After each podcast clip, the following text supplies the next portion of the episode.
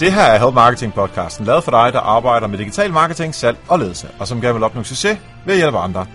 Help Marketing produceres af Nochmal, og jeg hedder Erik Sings. Og jeg hedder Anita Lykke Clausen. Det her er afsnit 95. Det er en special, hvor Erik har samlet et seks super gode råd fra forskellige eksperter.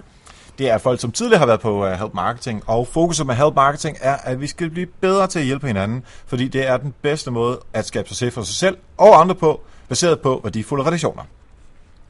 Den allerførste, vi skal høre på, det er vores tidligere kollega Mikkel Andersen, som, uh, som er super ekspert inden for at lave how-to-videoer. Og nu siger jeg det bare som det er, jeg savner Mikkel herinde på Bolius. Det gør jeg virkelig også. Ja, ja. Virkelig, uh, virkelig en god fyr, og uh, jeg har jo den her regel, uh, nu du og jeg er jo kollegaer, men jeg har jo den her regel om, at jeg helst ikke vil have uh, folk fra Bolius med, uh, men nu har vi store planer om alt muligt andet. Det skal vi også lige tale om, men ikke nu. Mm-hmm.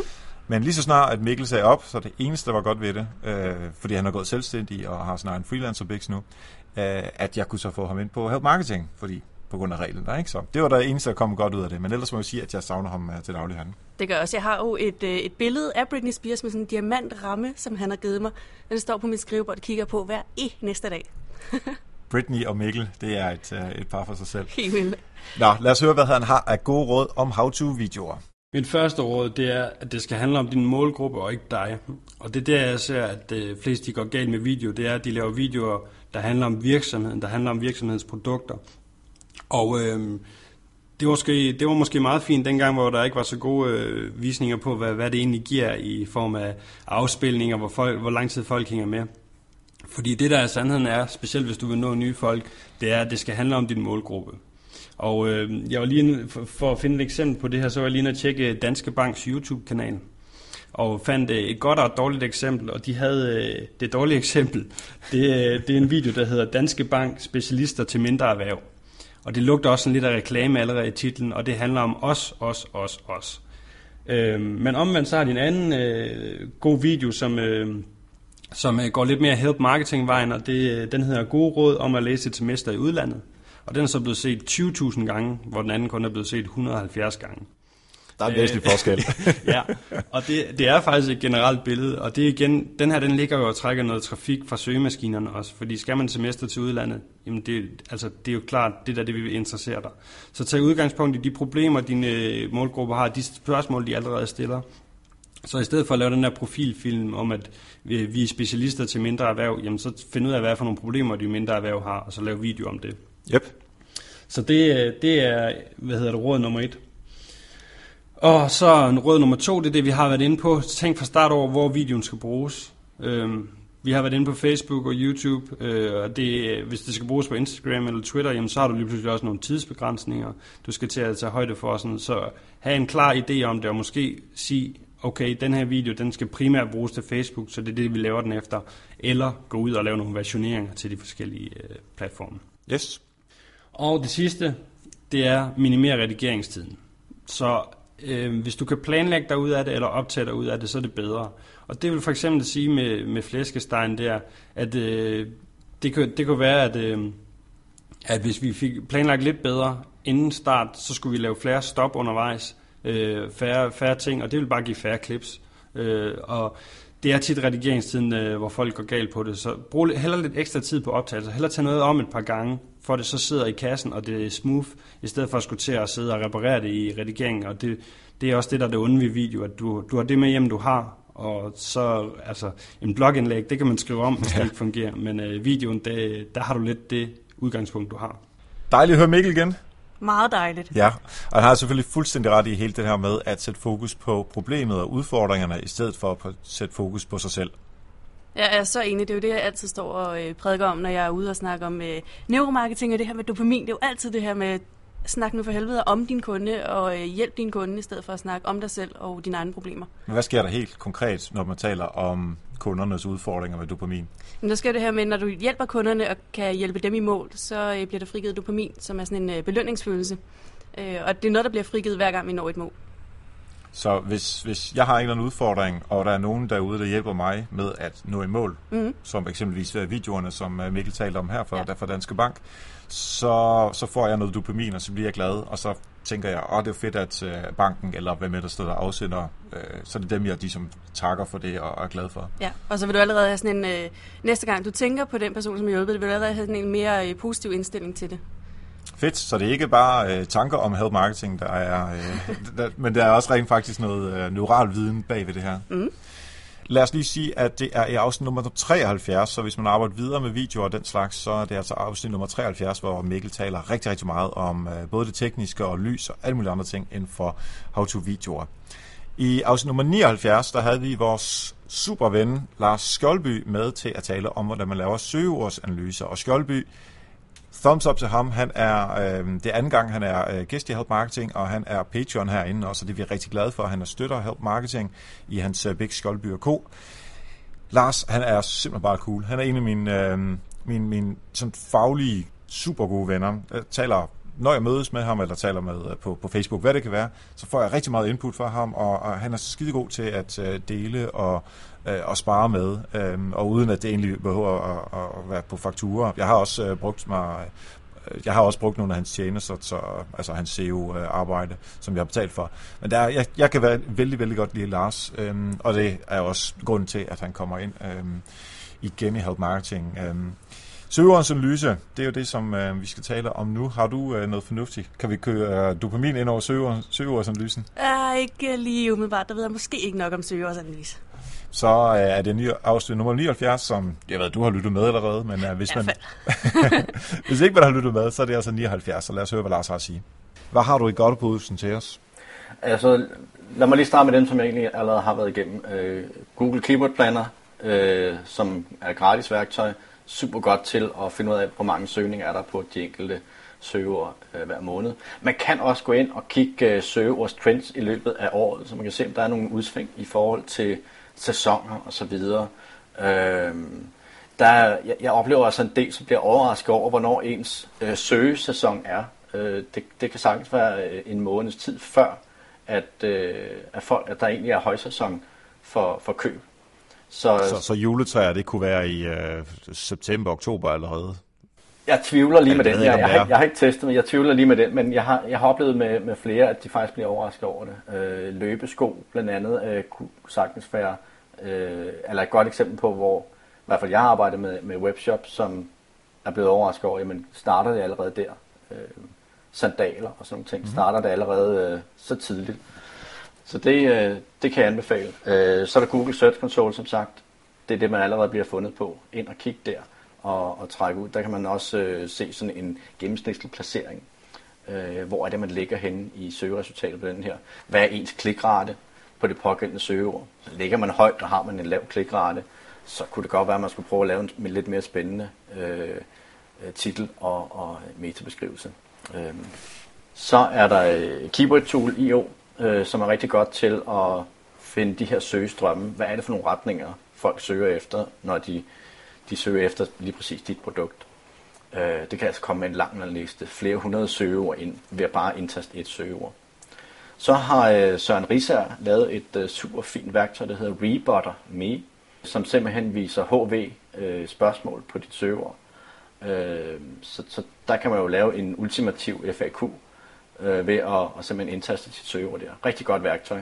Så altså Rebotter Me, og det er gratis, og så skriver man sit, uh, sit altså, uh, løbesko, og så får man spørgsmål som, uh, hvordan ja. bruger man løbesko? Hvordan, ja, hvordan, hvordan rengør man, hvilken størrelse skal man have, uh, uh, hvor skal man købe, og, altså, der er en masse, uh, altså, man kan godt blive overrasket over, hvad, hvad folk egentlig stiller af, af dumme spørgsmål ude på Google.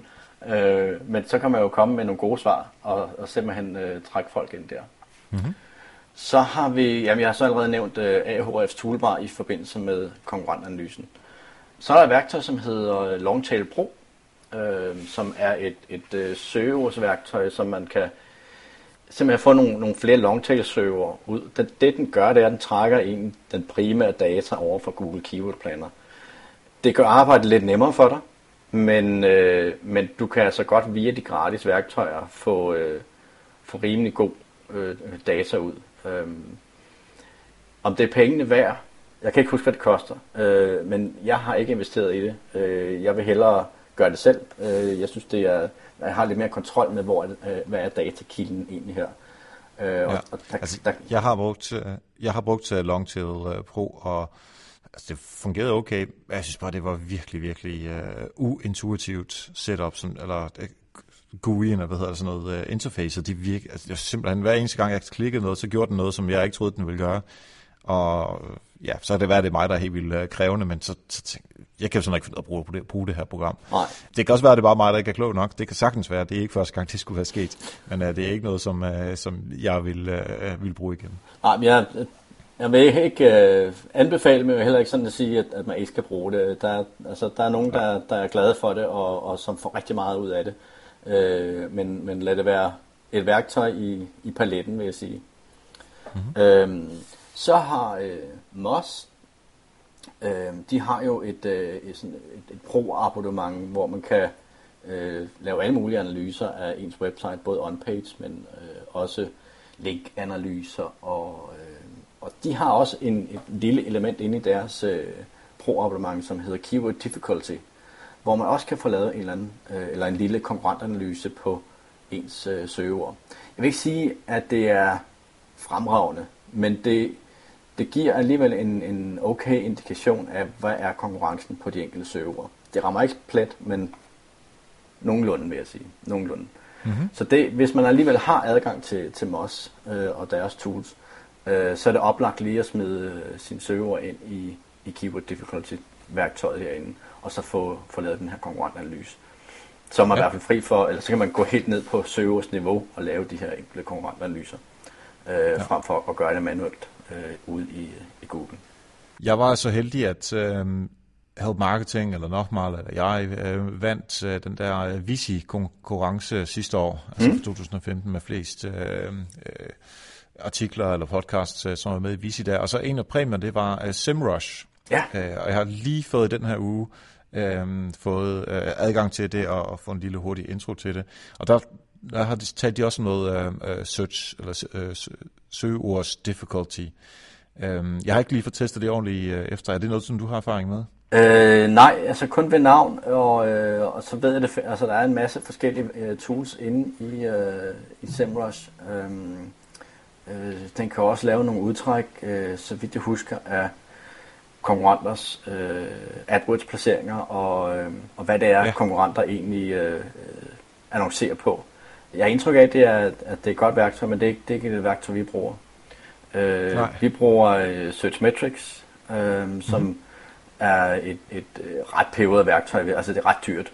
Og, øh, og jeg vil sige, altså jeg ligger der på grænsen, hvor enten så skal vi opgradere til en større konto for at få max potentiale ud af det, eller også så stopper vi abonnementet, fordi det, det, er, det er virkelig et stort værktøj, som som kan mange ting, men, men man rammer meget den der øh, knap, der hedder øh, more, upgrade for more øh, data, øhm, og den er, den er ret irriterende. Øhm, og, og når det i forvejen koster mange penge, jeg tror det er noget med en, ja, hvad, hvad giver vi om måneden?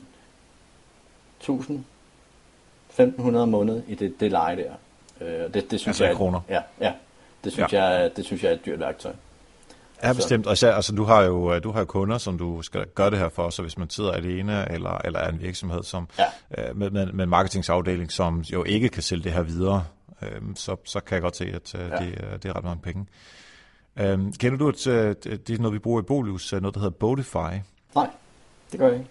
Øh, det er ikke så meget mig, der sidder med det, fordi det er meget teknisk uh, SEO, men, men de, det er sådan et program, som uh, så jeg går ind og crawler vores site, uh, og der ligger trods alt en, en, en, en 10-15.000 indholdselementer, så det tager jo en del tid. Mm. Men de kigger på uh, vores title tags og vores meta descriptions og vores uh, alt, uh, image alt og alle de her forskellige ting, og sammenligner, er der, er der duplicate content på dem, Øh, og så øh, der, den laver også nogle andre forskellige uh, tekniske ting, som lige ligger en, en tand for højt til, at jeg sådan rent faktisk uh, helt er med på, hvad det er, det betyder. Men, men min kollega Daniela, som sidder med det her, og hun er sindssygt glad for det, fordi den går ind og finder alle de der ting, som hun ellers skulle bruge rigtig, rigtig lang tid på. Mm. Jeg tror, hun betaler 50 dollars om måneden for det, så det er ikke, det er ikke verdens undergang.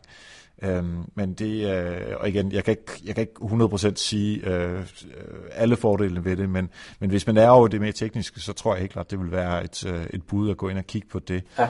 Øhm, så kan jeg også lige tilføje en enkelt uh, tool her. I, I den forbindelse, der bruger vi uh, et, der hedder Screaming Frog. Uh, det er simpelthen et fantastisk ja. værktøj. Det kan det samme, lyder det til der. Uh, og det, jeg tror, det koster en 1000 kroner om året i, i licens. Det er simpelthen must have tool, hvis du skal arbejde med, med SEO. Man kan, man kan bruge det lidt til at, at intern søgeordsanalyse, kan man sige, for, øh, i den forstand, hvad er min titles, altså hvordan, øh, hvordan ser min titles og min øh, metabeskrivelse ud, hvordan ser min overskrift ud, ligesom få noget struktur over det, øh, så man kan bruge det til at lave sin arbejdsplan, når man har søgeordsanalysen i den ene hånd, og så kan man så i den anden hånd øh, se, hvordan har jeg egentlig optimeret i forhold til de her søger. Det var Lars, og mens vi lyttede her, så Anita, hun udbryder hvad var det, du sagde? At det er, det er sådan noget, jeg skal bruge min sommer på. Altså virkelig øh, gå i gang med alle de der tools, og virkelig få, øh, åh, få oppet mig lidt på den front. Så det er sommerprojekt for mig. Så mere, mere trafik fra, øh, fra Google ind på uh, anitaxcph.dk, ikke? Ja, tak. Lige præcis. Nokmal.dk vil jeg også gerne have mere trafik ind, uh, og det vil vi selvfølgelig alle sammen. Øh, så det er nok noget, som man øh, skal arbejde med, fordi der er, altså så kommer rigtig, rigtig meget trafik ind. Hvis man så begynder at måle på, hvilket, øh, hvilken trafik er det, der konverterer rigtig godt, så øh, tror jeg også, at Google sagtens skal være med til det. Eller også kan det være med til at hive brugere ind sådan op i toppen, som man så kan konvertere til nyhedsbrevet osv., og, og så kan, de, så kan man til. Så Google-trafik, det kan vi rigtig godt lide. Når nu vi taler om at konvertere, så er der jo øh, Brian Brandt, som var med i afsnit nummer 81, og vi talte om e-handel. Og Brian Brandt har samlet tre ting, som man absolut ikke skal gøre inden for øh, e-handel og webshop-arbejdet, altså noget, som man virkelig skal undgå. Jamen, jeg har samlet tre ting. Altså i princippet, det forkerte, det forkerte koncept. Vi var inde på det lidt til at starte med. Jeg har set flere mennesker simpelthen øh, vil sælge et eller andet, som der bare ikke er nogen mennesker, der, der vil købe, og øh, de har ikke tænkt over det. Måske har de været i udlandet og så fundet et eller andet og puslige ting, som er smart, fordi så kan man øh, puste den øh, sammen og tage den med i, i, i bilen nemt, eller sådan, og så puste den op igen, når man kommer frem. Der er bare ikke nogen, der vil gøre sådan nogle ting. Det er sådan noget, kinesere de gør, men danskere gør det bare ikke, og så køber de et eller andet lær ind for 50.000 lande, og forstår ikke, hvorfor de ikke sælger noget af det man skal lige undersøge, om der er nogle danskere, der gider at købe sine, de ting, man finder i udlandet. og ja, så, og så lad være med at være alt for generisk. Hvis du bare er en ny webshop, der starter op og vil sælge herretøj, have lige lidt kant. Øh, det er simpelthen det, det handler om. Mm-hmm. Og, øh, og nummer to, øh, det er en forkert opsætning og struktur af en webshop, eller forkert valg af, af CMS, vil jeg næsten sige, altså forkert valg af webshop-system, hvor man vælger et eller andet, som, som bare holder en tilbage. Jeg ved ikke, hvor mange øh, webshop, jeg efterhånden har, har relanceret på et nyt system, fordi det system, de var på, de, det, det bare ikke kunne leve op til de der basale SEO-krav, der er basale krav om, at øh, det skal være nemt at handle. Der er nogle shopsystemer, der kræver nærmest, at man logger ind først, eller man opretter en konto, før man overhovedet får lov til at handle. Altså, der er bare nogle systemer, som gør det svært for folk at handle og, og gøre naturligt, fordi de er måske lidt forældede og har gjort det efter en gammel tankegang, hvor at der ikke var så mange shops, så man kunne slippe afsted med, med lidt af hvert men vælg nogle af de lidt nyere systemer, som, hvor man kan se, der sker noget udvikling på, og man kan se, at, at folk er glade. Spørg nogle af de shopejere, der ligger på de her systemer her. Sørg nu for lige at huske at vælge det rigtige, og så få sat øh, en ordentlig struktur på shoppen. Tænk SEO ind. Sørg for at lige at snakke med nogen, der har lidt styr på søgningsoptimering, inden man går i gang med at, at sætte sin, hele sin navigation op, fordi der ligger rigtig meget hen i at gøre det rigtigt. Øh, sørg for, mm-hmm. at det er de rigtige punkter, man bruger alt det her. Det er typisk det, jeg retter, når der er folk, der kommer til mig og spørger, hvad kan du hjælpe med at, at, få mere succes i vores webshop? Jamen, så går jeg ind og kigger på strukturen og siger, men har I bygget den rigtige navigation? Er der nogle ting, I mangler, som ikke, øh, som ikke er der? Rigtig mange øh, glemmer for eksempel at fortælle om de brands, de sælger i deres webshop. Så har de bare en kategori, der hedder dametøj. Jamen, okay, men hvad for nogle øh, mærker er der under det? Det kan man ikke finde ud af. Det skal man ned i en eller anden, øh, i, i, i selve kategorien bare og finde på, hvad produkterne de hedder. Husk nu at fortælle om de ting, I har i jeres webshop, øh, og gør det også gerne i strukturen, så det er nemt at finde frem til. Ja. Og den sidste, jeg vil sige, det er simpelthen selve markedsføring. Folk, de tror, at en webshop, eller i hvert fald rigtig mange, oplever, at tror, at det kommer af sig selv.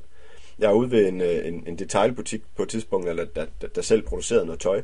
De har fået lavet en webshop til, jeg tror, de givet 150.000 for den, øh, og få den designet. Og øh, så, så gik der seks måneder, og jeg tror, de lavede en handel, og det var også en af deres egne ansatte, der havde handlet i shoppen. Og så ringte de til mig og forstod, vi har ingen, der køber. De, det var et godt brand, altså det er folk, der kender det her mærke her, de nu sælger, men de havde ikke solgt noget. Og øh, jamen, hvad havde de gjort af markedsføring? Jamen, øh, ingenting. Øh, vi er jo branded. Altså, der er jo ikke en eneste, der har købt den her shop, fordi de har ikke fortalt om, den eksisterede. De her. Og da de så kom til mig, så, så havde de ikke nogen penge. Nu har de brugt 150.000 på at lave shoppen. Øh, jamen, vi har ingen penge til at markedsføre for, fordi de troede bare, at det kom af sig selv. Nå, øh, okay. Lad os da prøve at tage udgangspunkt i det så. Øhm, så det handler så om at sætte noget budget af til det markedsføring. Der skal køres noget AdWords på. Der skal, der skal arbejdes lidt med, med, med SEO-delen, og det kan godt være, at man skal have en ekspert ind over til den del. Man skal arbejde lidt med annoncering på forskellige måder. Øh, man skal prøve at gøre lidt kendt det her med at lancere med et brag, ikke? Der skal bruges nogle, nogle annoncekroner, det bliver vi bare nødt til. Og på Facebook, det er ikke så nemt øh, at få 10.000 likes, som det var i gamle dage. Øh, mm. Der skal også bruges nogle penge for at komme igennem til de likes, man nogle gange får derinde. Øh, så, så husk at sætte penge af til markedsføring. Det glemmer de fleste. Og gerne 4-5 gange så meget, som det kostede at lave selve shoppen. Jeg synes jo, det giver rigtig god mening, det han taler om. Altså, at man skal tænke sig om, hvilke produkter man øh, gerne vil sælge og man skal tage, tænke sig om i forhold til øh, den struktur, som, som hjemmesiden har eksempelvis. Der er bare, bare, bare et par af de der ting, som man taler om. Så der er rigtig meget af det arbejde, inden man starter en webshop, som man skal have på plads. Heller forebygge, end at uh, skulle helbrede efterfølgende. Og det, så hvis man ikke er i gang med en webshop i dag, så synes jeg det helt klart, at man skal lytte med i afsnit nummer 81. Øh, du og jeg, vi har ikke nogen webshops. Nej, men jeg er sådan lidt, jeg er lidt hemmeligt forelsket i webshops, men mere hele den der brugerrejse, og hvordan du egentlig rigtig nemt kan ændre ting, som bare gør det så meget nemmere for brugeren, og som virkelig gør noget for kommenteringen. Og når man er i gang med at sælge, så skal man jo vide, hvor meget man sælger, og hvor det kommer fra, den trafik, der sælger osv. Og der ligger noget afrapportering i det her. Og det er lige præcis, hvad jeg talte med Mette og David fra DSB om, da jeg var i San Diego til Social Media Marketing Examiner konference. Jeg kan simpelthen ikke huske, hvad den hed, men øh, det var i hvert fald super fedt at være derovre, og du var ikke med. Nej, jeg var da ikke inviteret. det var virkelig ærgerligt. Det, det, tager vi lige, det gør vi lige om til næste år. Ja, vi prøver at se, om vi kan gøre det, det fordi det var virkelig, virkelig meget at komme efter der. Altså to, tre, fire dage, jeg kan ikke huske, hvor meget det var, hvor man bare fokuserer kun på at blive dygtigere og blive bedre og blive inspireret, og det var altså virkelig fedt. Og selvfølgelig er der også mulighed for at netværke derover sådan som med.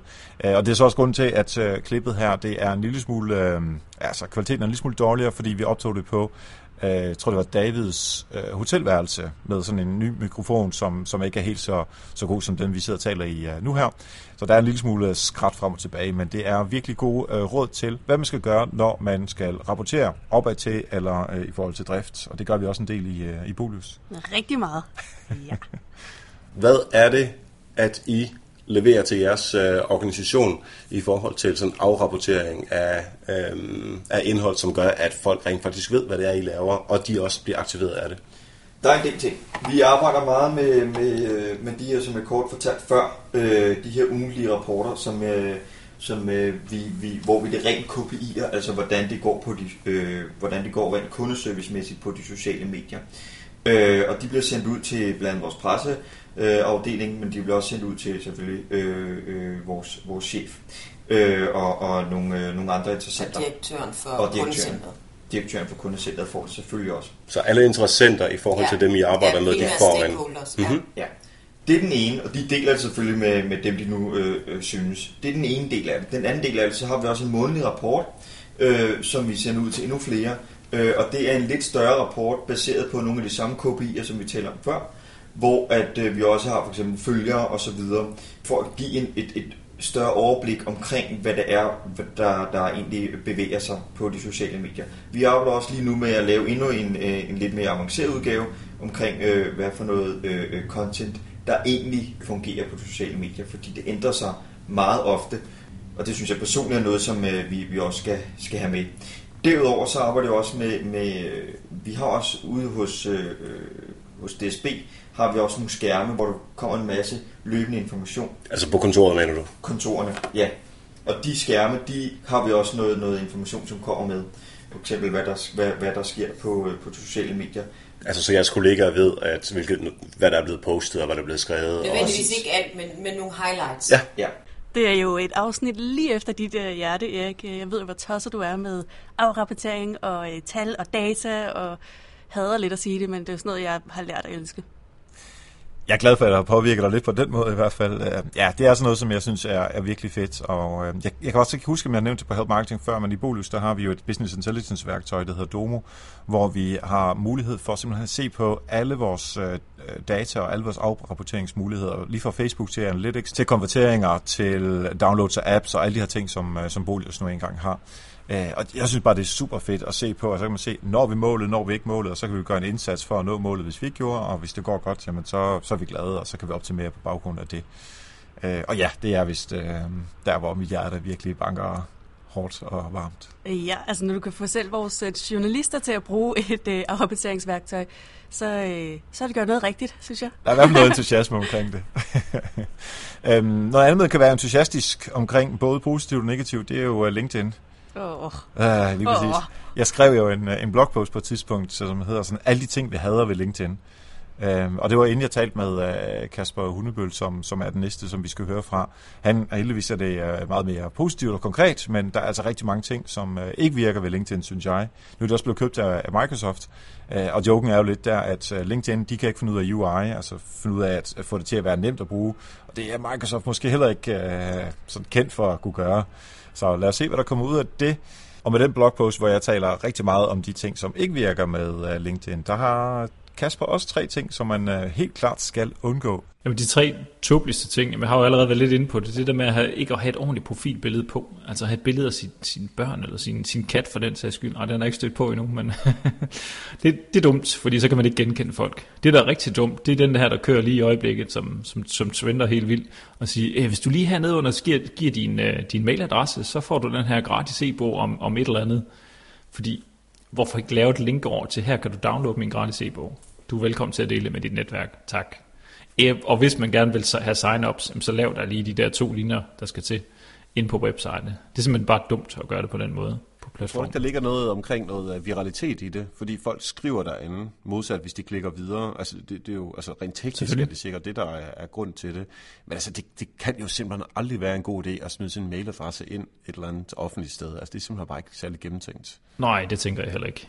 Det, det er rigtig dumt. Det, der er endnu mere dumt, det er de her uh, irriterende regnestykker, der kører derinde. Du kan, kan ikke være undgået at støde på dem. Øh, 7 gange 7, det er 49, 7 gange 8, det er og så videre. Hvad er så 8 gange 8? Og, og få et svar på dem derinde. Jeg, jeg har lyst mm. til at, til at connect med dem og så slå dem, altså. det ved jeg godt, det må man ikke. men, men de bliver simpelthen skjult i min nyhedsfeed med det samme. Heldigvis kan man lige køre musen ud til højre ud, så, duk, så forsvinder de fra min, uh, mit nyhedsfeed. Der hører de ikke hjemme. Ja, så du siger, hold det på et, et, et vist sådan fagligt eller professionelt øh, niveau? Ja, det vil jeg sige, fordi jamen, folk er der for at netværke med hinanden. Folk er der sådan rent businessmæssigt. Der er selvfølgelig også mange, der er der for at finde nyt job, øh, men, men stadigvæk hold nu fokus på, på de ting, der, der er interessant derinde, og lad være med at ødelægge det. Ja.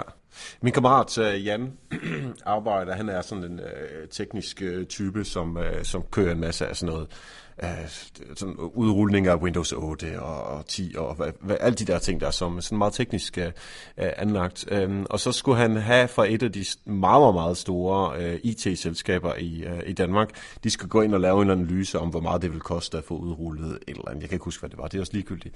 Øhm, og så øh, fik han, øh, der var en eller anden konsulent for det her kæmpe, kæmpe IT-firma, som øh, kom ind og fortalte, nu skulle de gøre sådan og sådan og sådan og sådan. Og min kammerat der, han var i den grad ikke overbevist om, at, øh, at det her det var det rigtige. Så han, han tænkte, okay, men, altså, de har jo ikke en mand ansat som øh, i det her store firma, uden at det er en, der, der ved noget. Fint nok, så øh, googler og LinkedIn'er øh, han øh, vedkommende der. Og det, der så er af billedet på, og det, det er hele den historie, den handler om, billedet på LinkedIn, det er Bart Simpson, som står og viser røv.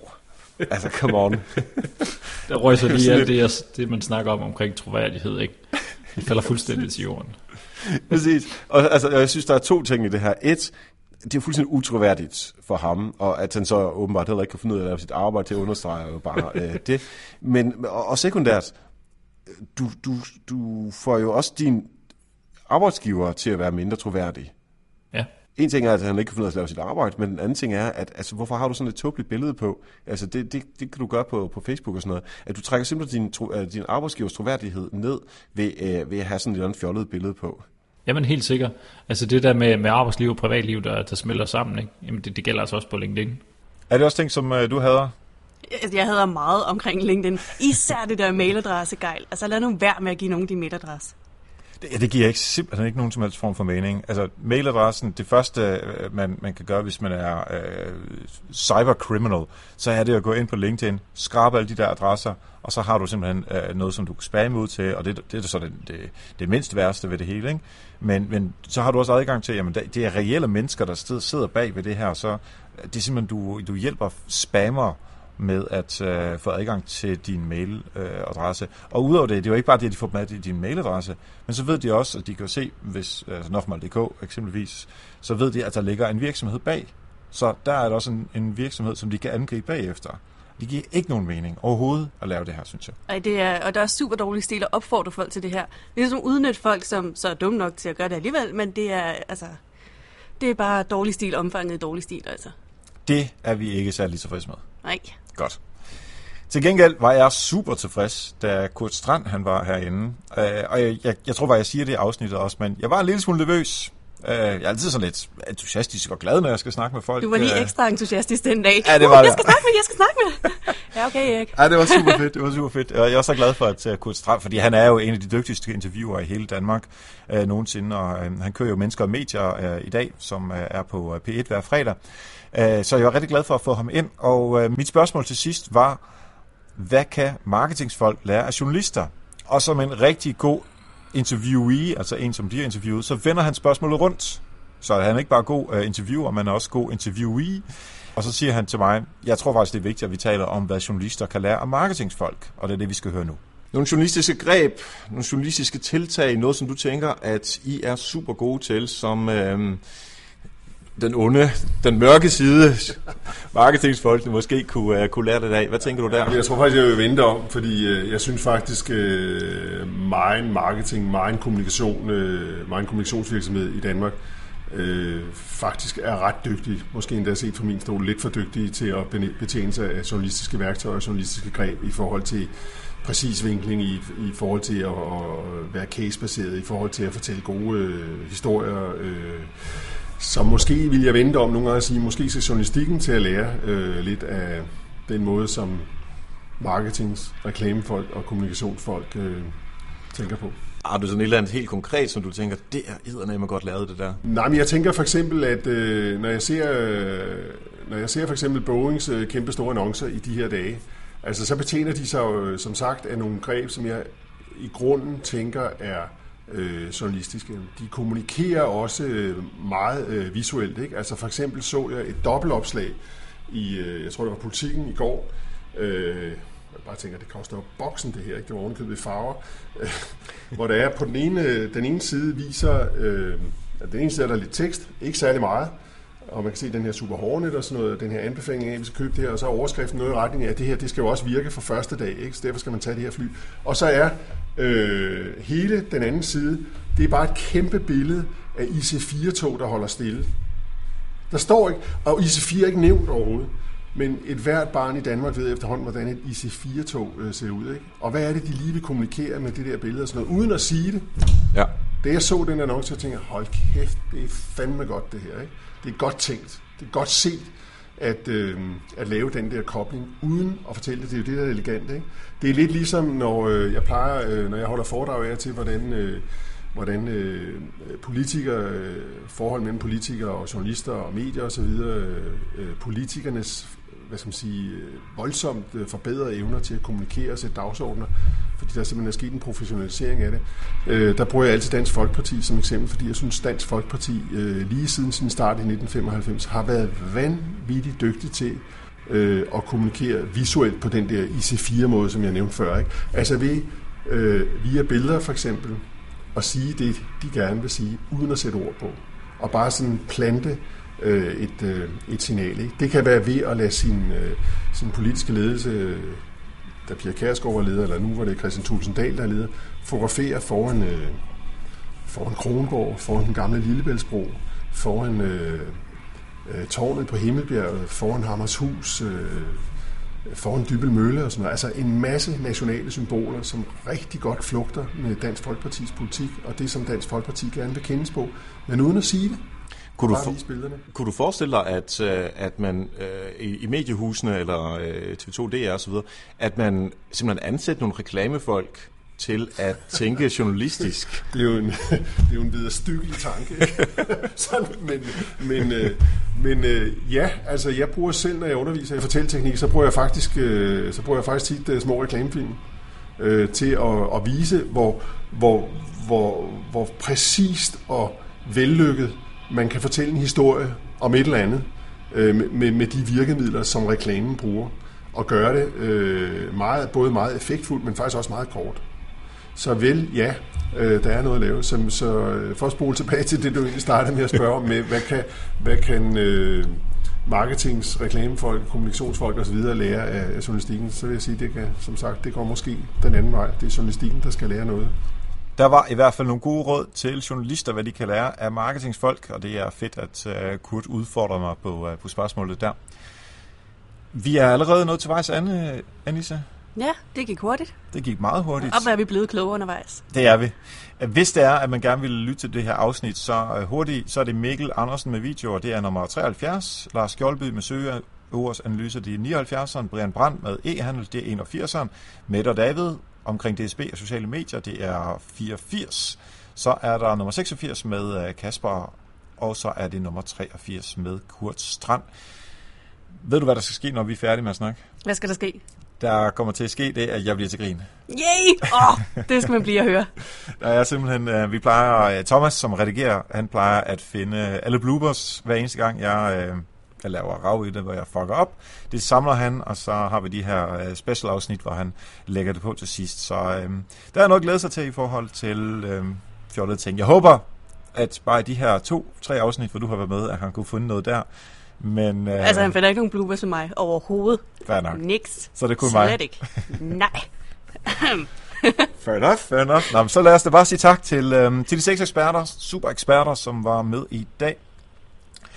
Og så skal jeg selvfølgelig sige tak til alle patrons, som er med til at fonde Help Marketing. Hvis du har lyst til at støtte Help Marketing bare med en enkelt dollar per afsnit, så gå ind på nokmal.dk-støtte, og vi vil sætte kæmpe, kæmpe pris på det, for det er altså det, der gør, at Help Marketing kan køre rundt som den eneste podcast, som hver eneste uge handler om marketing her i Danmark. Næste gang, hvad sker der der? Der skal vi blive klogere. Det skal igen blive klogere, og vi gør faktisk fuldstændig det samme. Vi har simpelthen fundet seks andre eksperter, som har været med i Help Marketing før, som vi øh, simpelthen gennemgår på fuldstændig samme måde. Selvfølgelig nogle andre emner, så lyt endelig med der også.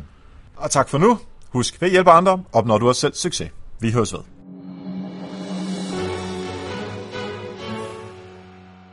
Det her er Help Marketing podcasten, lavet for dig, der arbejder med digital... Det tager vi igen. Det her, det er med... Så kan jeg næsten regne ud, det var 200.000, som jeg havde, og så var det 2.000 kroner, som jeg kunne bruge per styk, så fjerne et par nuller, så er vi nede på hvad? 1000? Ja, det er omkring, jeg tror, ikke? Eller er det 100? Det må være 100. det, er den, det er den her, vi klipper fra, når vi er faktisk lige. jeg har lige set fra på telefonen. Go, go, go! Ah, det tager vi sgu ikke ind der. Fordi så bliver folk dygtigere til at lave videoer til YouTube. Så det er altså fuldstændig gratis. Ind på director.com. Nej. Ind på director. Ind på directr.co. Han eller hun skriver, super idé med help marketing. Erik finder super spændende emne. Fuck. wow, influencer. Og andre på, baseret på værdifulde relationer. Og i dag, der er det altså ikke WordPress. Anne-Sophie, for fanden. Jeg siger også bare præcis, hvad der står, så dum er jeg alligevel.